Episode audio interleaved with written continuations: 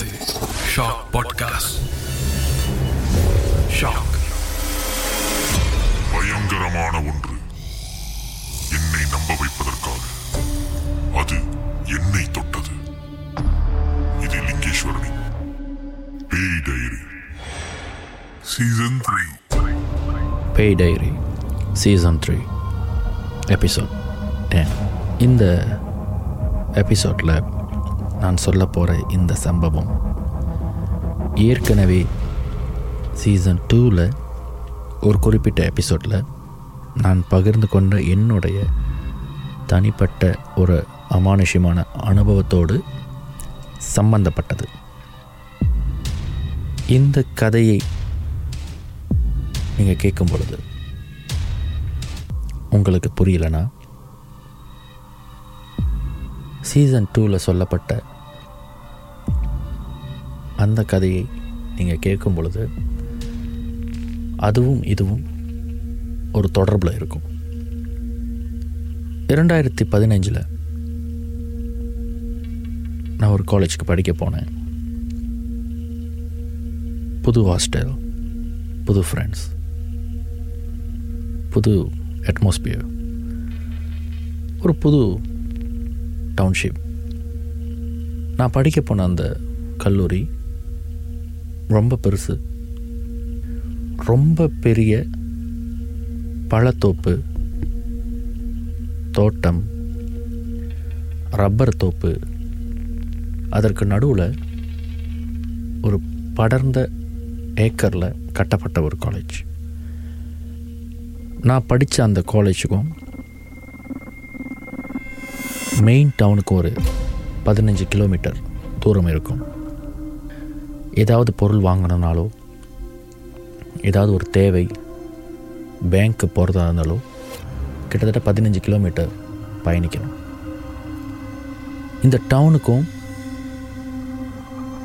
நான் படித்த அந்த காலேஜ் ஹாஸ்டலுக்கும் நடுவில் பயணிக்கிற பாதை எல்லாமே ஏதாவது ஒரு பழத்தோப்பு ஏதாவது ஒரு பிளான்டேஷன் பண்ணை இப்படி ஏதாவது இருக்கும். இந்த போகிற பாதையில் காலேஜில் ஒரு ஒன்பது கிலோமீட்டர் தூரத்தில் ஒரு கோயில். ரொம்ப பாலடைஞ்ச ஒரு கோயில். அந்த கோயிலை சுற்றி படர்ந்து விரிஞ்ச ஒரு நிலப்பரப்பு. அந்த பாதையில் போகும் பொழுதெல்லாம் அந்த கோயிலுடைய நுழைவாசல் மெயின் கேட் எப்போதுமே பூட்டப்பட்டிருக்கும். ஒரு முறை கூட அந்த கோயிலுக்கு உள்ள போய் சாமி கும்பிட்றவங்கள பார்த்ததில்ல. சங்கிலியால் பூட்டப்பட்ட அந்த பூட்டு திறந்து திரும்ப பூட்டப்பட்ட மாதிரியே இருக்காது.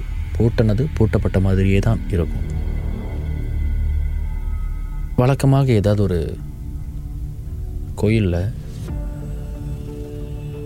பூஜை காலங்கள்லாம் முடிஞ்சிட்ட பிறகு இரவு நேரத்தில் ஏதாவது ஒரு விளக்கு எரிய விட்டுருப்பாங்க. இந்த கோயில் இருட்டில் தான் இருக்கும். காலப்போக்கில் தான் நான் தெரிஞ்சுக்கிட்டேன். இந்த கோயில் எத்தனையோ வருஷமாக அப்படி தான் இருக்குது அங்கே யாரும் போகிறதில்ல ஒரு திருவிழா ஒரு பூஜை அதிகால பூஜை இரவு பூஜை பிற்பகல் பூஜைன்னு எதுவுமே கிடையாது. அந்த கோயிலை அரசாங்கம் சீல் பண்ணிட்டாங்க அப்படின்ற விஷயத்த பின்னால் நான் தெரிஞ்சுக்கிட்டேன். இப்படி ஒரு விஷயம் கண் முன்னுக்கு நிற்கும் பொழுது நம்ம கண் கூட பார்க்கும் பொழுது ஒரு புது டவுன் திடீர்னு ஒரு விஷயத்த விடை இல்லாத ஒரு இடத்த நம்ம பார்க்கும் பொழுது நம்ம உடனே ஒரு கிரியோசிட்டியில் அங்கே சுற்றி உள்ளவங்கள்ட்ட அதை பற்றி கேட்போம். அப்படி ஒரு முறை அந்த டவுன்ஷிப்பில் இருக்கிற ஒரு வயசானவரை பார்த்து பேசும் பொழுது என்னுடைய கேள்விகளுக்கு அந்த கோயிலை சம்பந்தப்பட்ட என்னுடைய கேள்விகளுக்கு பதில் கிடைச்சது. ஒரு காலத்தில் அந்த கோயில் வழக்கம் போல் எல்லா கோயில்லையும் நடக்கிற மாதிரி பூஜை திருவிழா இது எல்லாமே நடந்த ஒரு கோயில் ஒரு காலகட்டம் வரை. ஆரம்ப காலத்தில் ஒரு எழுபதாம் ஆண்டு எண்பதாம் ஆண்டு காலகட்டத்தில் அந்த கோயிலை நிர்வாகம் செய்தவர் தமிழ்நாட்டிலிருந்து வந்த ஒருவர். ஆகம விதிமுறைப்படி என்னென்ன பூஜைகள் செய்யணுமோ கோயிலோட மேனேஜ்மெண்ட்டுக்கு என்னென்ன செய்யணுமோ அதையெல்லாம் அவர் தான் பார்த்துக்கிட்டார். ஒரு குறிப்பிட்ட காலம் வரைக்கும் அந்த கோயிலை பராமரித்த அந்த குருக்கள் ஒர்க்கிங் பெர்மிட் பிரச்சனையால் திரும்பவும் அவருடைய சொந்த நாட்டுக்கே போக வேண்டிய சூழ்நிலை வந்தோன்னே அவர் கிளம்பிட்டார். தன்னுடைய ஊருக்கே கிளம்பி போகும் அந்த காலகட்டத்தில் தனக்கு கீழே ஒரு சில பேருக்கு எப்படி பூஜை செய்கிறது எப்படி கோயில் மேனேஜ்மெண்ட்டை பார்த்துக்கிறது. இந்த விஷயத்தை எல்லாத்தையும் சொல்லி கொடுப்பதற்காக ஒரு ரெண்டு மூணு பேரை வேலைக்கு அழைச்சிருக்காரு. ஆர்வம் காட்டி வந்த ஓரிரு இளைஞர்களுக்கு இந்த பூஜை புனஸ்காரம். இது எல்லாமே அவர் சொல்லி கொடுத்துருக்காரு. தான் சொல்லி கொடுத்த மாதிரி முழுமையாக செய்ய முடியலனாலும் ஏதோ ஒரு அளவுக்கு செய்ய கற்றுக்கிட்டு காலப்போக்கில் அவங்க இம்ப்ரூவ் ஆயிடுவாங்க அப்படின்ற எண்ணத்தில் அந்த இளைஞர்களை நம்பி அந்த கோயிலை ஒப்படைச்சிட்டு தன்னுடைய பயண காலம் வந்தோடனே அவர் சொந்த ஊருக்கு போயிட்டார். இந்த கோயிலுடைய ஆரம்ப கால முறைகளை எல்லாத்தையும் பார்த்துக்கிட்டவர் இப்போ இல்லைன்று தெரிஞ்சோன்னே அந்த கோயில் வட்டாரத்தில் இருந்த ஒரு சில பேர் அட்வான்டேஜ் எடுக்க ஆரம்பிச்சிருக்காங்க. அந்த மூமெண்ட்ஸ் தான் இந்த கோயிலுடைய பிரச்சனைகளுக்கு மூல காரணமாக இருந்திருக்கு. அந்த கோயில் இன்று செயல்படாமல் பாழடைஞ்சு பூட்டப்பட்டதற்கு ஒரு காரணம் அந்த கோயிலில் நடந்த ஒரு தவறான தப்பான ஒரு பூஜை. ஒரு குறிப்பிட்ட நாள் அமாவாசை அன்று இவர்கிட்ட பூஜை முறைகளை கற்றுக்கிட்ட ஒரு சில இளைஞர்கள் அவங்களுடைய கூட்டாளி உறவினர்கள் எல்லாம் சேர்ந்து சமயம் சொல்லாத இன்னும் ப்ரிசைஸாக சொல்லணும்னா சமயத்தில் ஏற்றுக்கொள்ளப்படாத இயற்கைக்கு எதிரான மனு தர்மத்திற்கு எதிரான ஒரு பூஜையை இவங்க செஞ்சுருந்துருக்காங்க. ஏன் இந்த பூஜையை கோயிலில் செய்யணும் அப்படின்ற கேள்வி எல்லாருக்குமே வரும். ஏதோ ஒரு காட்டில் இல்லை ஏதோ ஒரு வீட்டில் இப்படி செய்யப்படும் பொழுது அக்கம் பக்கத்தில் உள்ளவங்க இதை பார்ப்பாங்க.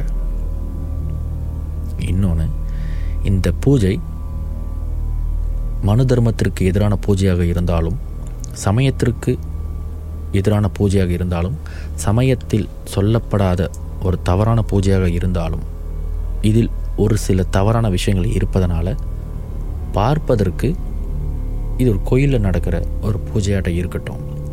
அதே வேளையில் கோயிலில் ஏதோ ஒரு விசேஷம்னு சொல்லிட்டு வெளியில் உள்ளவங்க உள்ளே வரக்கூடாது என்பதற்காக விடியற் காலையில் இந்த பூஜையை ஏற்பாடு செய்திருக்காங்க. இந்த பூஜையை செய்வதற்கு ரொம்ப க்ளோஸ் குரூப் குடும்பத்தினர் உறவினர்கள். இந்த பூஜையை பற்றி தெரிஞ்சவங்க மட்டும்தான் இந்த பூஜையில் கலந்துக்கணுன்றதுக்காக ஒரு சில பேருக்கு மட்டும் அழைப்பிதழ் கொடுத்து அந்த கோயிலுக்கு வர சொல்லியிருந்திருக்காங்க. அந்த க்ளோஸ் குரூப்பில் ஒருத்தருக்கு ஒரு காதலி இருந்திருக்காங்க. அந்த பெண்ணையும் இந்த பூஜையில் கலந்துக்க சொல்லி அழைச்சிருந்துருக்காங்க. அவங்களும் வந்திருக்காங்க. அவங்க இந்த பூஜையை எந்த தீய சக்திக்கு துஷ்ட தேவதைக்கு சமர்ப்பணம் செஞ்சாங்கன்னு தெளிவாக தெரியல. ஆனால் அந்த குறிப்பிட்ட துஷ்ட தேவதை கேட்ட ஒரு விஷயம் நீங்கள் கேட்குறதெல்லாம் நான் தரேன்.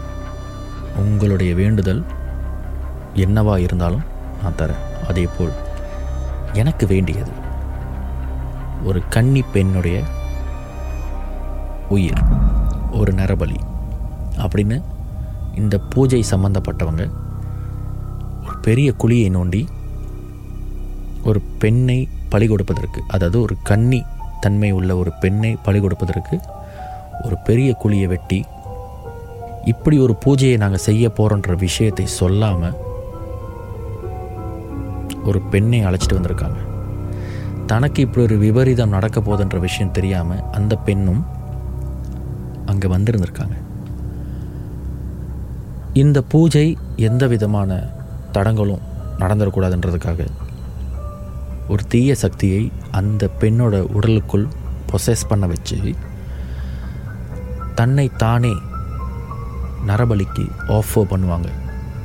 அந்த சூழ்நிலைக்கு அந்த பெண்ணை மனம் மாற்றி அந்த குழியில் சிரசேதம் செய்து நரபலி கொடுத்து இந்த பூஜையை அவங்க கம்ப்ளீட் பண்ணியிருந்திருக்காங்க. மத பார்வையாக இருந்தாலும் சரி சட்டப்பூர்வமான பார்வையாக இருந்தாலும் சரி இது முழுக்க முழுக்க மன தர்மத்திற்கு எதிரானது. ஆனால் ஒரு காலத்தில் உலக நடப்புகள் தெரியாமல் ஏதோ ஒரு தீய சக்தி டார்க் வேர்ல்ட் இந்த மாதிரியான நம்பிக்கைகளை உருவாக்கி இதன் மூலமாக வாழ்க்கையில் எல்லா செல்வமும் பெற்று சுபிட்சமும் பெறலாம் அப்படின்ற ஒரு மூட நம்பிக்கையில் புனிதமான ஒரு கோயிலில் யாருக்கும் தெரியாமல் இந்த சாங்கியத்தை செஞ்சு நரபலி கொடுத்து ஒரு உயிரை எடுத்திருக்காங்க. இந்த விஷயம் காலப்போக்கில் பரவி நிறைய போலீஸ் ரிப்போர்ட்லாம் வந்து அதிகாரிகள் சம்பந்தப்பட்டவங்களை கைது செஞ்சுருந்துருக்காங்க. பலி கொடுக்கப்பட்ட பெண்ணுடைய சடலமும் தோண்டி எடுக்கப்பட்டு அட்டாப்சிக்கு அனுப்பியிருக்காங்க. தலை துண்டிக்கப்பட்டு நரபலி கொடுக்கப்பட்டது உறுதி செய்யப்பட்டிருக்கு. இப்படி ஒரு சம்பவத்துக்கு என்ன காரணம்? மதத்திற்கு எதிரான ஒரு நம்பிக்கை. மனு தர்மத்திற்கு எதிரான ஒரு சடங்கு. சட்டத்திற்கு எதிரான ஒரு காமிட் மர்டர் இந்த சம்பவம் நடந்த இடம் அந்த இடத்தை சுற்றியுள்ள எவிடன்ஸ் இது எல்லாத்தையும் சீல் பண்ணும் பொழுது அந்த கோயில் உடைமைகளும் சேர்த்து சீல் பண்ணியிருந்திருக்காங்க. இது வந்து ஒரு நோக்கத்துக்காக செய்யப்பட்ட ஒரு கொலை நரபலி. இந்த நரபலியில் சம்பந்தப்பட்டவர்கள் ஒரு ரெண்டு பேர் இல்லை ஒரு கூட்டு இதில் இருக்குது அதே வேளையில் ஏதோ ஒரு சுபிச்சத்திற்காக பண வரவுக்காக செல்வத்தோட சேர்க்கைக்காக கொலை செய்யப்பட்டிருந்தாலும் இந்த கொலை நடந்தது ஏதோ ஒரு தப்பான மூட நம்பிக்கையில். அதனால் இந்த கேஸ் ரொம்ப காம்ப்ளிகேட்டடாக இருந்தனால இந்த கேஸ் கோர்ட்டில் விசாரிக்கப்படும் பொழுது இதை சால்வ் பண்ணுறதுக்கும் இதில் ஈடுபட்டவர்களுடைய மனநிலைமை எல்லாத்தையும் சரிபார்த்து அவங்கள கோர்ட்டுக்கு கொண்டு வந்து அந்த கோர்ட்டில் அவங்களுக்கு தண்டனை வழங்குவதற்காக நிறைய காலகட்டம் எடுத்ததுனால சீல் செய்யப்பட்ட அந்த ஆலய வளாகம் அப்படியே தான் இருக்குது ஒவ்வொரு முறையும் அந்த மெயின் டவுனுக்கு போகும் பொழுது இந்த கோயிலை பார்க்கும் பொழுது ஒரு பதட்டம் ஏற்படும். இன்னமும் அந்த கோயில் பூட்டப்பட்டு தான் இருக்குது அந்த கோயில் பக்கமும் யாரும் போகிறது கிடையாது. அந்த கோயில் பால் அடைஞ்ச ஒரு நிலையில் தான் இருக்குது எவிடன்ஸ் ரிசர்வ்ட் அப்படின்ற ஒரு நோக்கத்தில் அந்த கோயில் இன்னும் செயல்படாமல் இருக்குது சீசன் டூவில் ஒரு எபிசோடில் என்னுடைய அறையில் ஒரு மல்லிகைப்பூ வாசனை அடித்ததும் என்னோடய ஹாஸ்டல் ரூமில் நான் சில அமானுஷங்களை எதிர்கொண்டதற்கும் என் காலேஜில் நடந்த ஒரு சம்பவத்தில் ஆம்புலன்ஸில் போகும் பொழுது உயிருக்கு போராடிய அந்த பெண் இறந்த இடமும் இந்த இடத்தை க்ராஸ் பண்ணி போகும் பொழுது தான் அதற்கு பின் என்னுடைய ஹாஸ்டலில் ரூமில் இந்த மல்லிகைப்பூ வாசனை அடித்தது இது எல்லாமே எனக்கு அதுக்கப்புறம் தான் விடை தெரிஞ்சது. காரணம் குறிப்பிட்ட இந்த ஆலய வளாகத்தை சுற்றி நிறைய மல்லிகைப்பூ இருக்கும். மல்லிகைப்பூ செடி இருக்கும். அதுவும் குறிப்பாக சொல்ல போகணும் பவள மல்லிகை நிறைய இருக்கும். இந்த விஷயங்களெல்லாம் நான் ஆராய்ச்சி செய்யும் பொழுது தான் எனக்கு தெரிய வந்தது ஏன் என்னுடைய ஹாஸ்டலில் பத்து மணிக்கு மேலே மல்லிகைப்பூ செடி வாசனை வந்தது? அந்த குறிப்பிட்ட எபிசோடில் நான் சொல்லும் பொழுது அந்த பெண் மருத்துவமனைக்கு கொண்டு போகிற வழியில் ஏறத்தாழ ஒரு பத்து மணி அளவில் இந்த பாதையில் போகும் பொழுது அவங்களுக்கு அங்கே தான் உயிர் பிரிஞ்சது. அதே போல் என்னுடைய ரூமில் பத்து மணிக்கு மேலே சரியாக மல்லிகைப்பூ வாசனை அடிக்கும். இது ஏதோ ஒரு இடத்துல ஏதோ ஒரு வகையில் இரண்டு சம்பவத்திற்கும் ஏதோ ஒரு தொடர்பு இருக்கிறதா? நான் காலப்போக்கில் உணர்ந்துட்டேன். இன்னமும் நான் படித்த காலேஜ் அங்கே தான் இருக்குது இன்னமும் நான் சொல்கிற அந்த ஆலயம் அங்கே தான் இருக்குது இன்னும் பல மர்மங்கள் அதனுடைய முடிச்சுகள் அவிழ்க்கப்படாமல் தான் இருக்கு. எந்த ஒரு விஷயத்தையும் ஏனோ தானோ அப்படின்ற ஒரு மூட நம்பிக்கையில் செய்யும் பொழுது தெளிவில்லாமல் செய்யப்படும் எந்த ஒரு விஷயமும் மூட நம்பிக்கை. அப்படி ஒரு மூட நம்பிக்கையில் நீங்கள் செயல்படும் பொழுது அதே மாதிரியான பலன்தான் மூடமான ஒரு பலன்தான் நமக்கு அமையும். இன்னும் பல அமானுஷங்கள் பதில் தெரியாத அமானுஷ்ய கதைகள் அனுபவங்கள் நிறைய இருக்குது வாய்ப்பு இருந்தால் கண்டிப்பாக தொடர்ந்து இந்த மாதிரியான கதைகளை சேகரித்து உங்களோடு பகிர்ந்து கொள்வதில் எனக்கு மகிழ்ச்சி. இந்த எபிசோட் சீசன் த்ரீயோட கடைசி எபிசோட். இதுவரை சீசன் த்ரீயில் சொல்லப்பட்ட எல்லா கதைகளையும் கேட்டிருப்பீங்க. வாய்ப்பு இருந்தால் அடுத்த சீசனில் சந்திப்போம். நன்றி. இது லிங்கேஸ்வரனின் பேய் டைரி. சீசன்